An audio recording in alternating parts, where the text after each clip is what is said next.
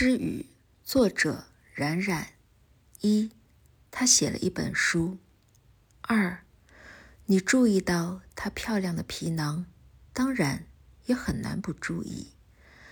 赞叹他坚实而不失风度的深蓝色外衣，与外衣融为一体的哥特式字母，金色的欧式花纹，还有那枚小小的、微微凸起的枫叶雕刻。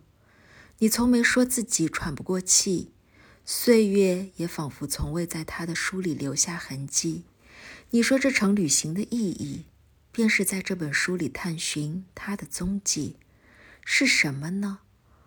古老的神话、历史的足迹，还是遥远的神灵？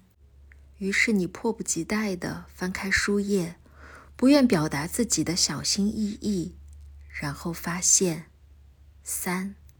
那页是空白的。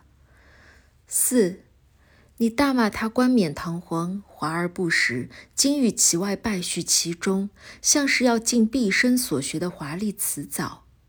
可，你还不知道他是谁，也不会知道那些薄薄的泛黄纸张是落叶铺成的萧瑟的秋天，旅行途中隆重的纪念，流逝了的密密麻麻的字句。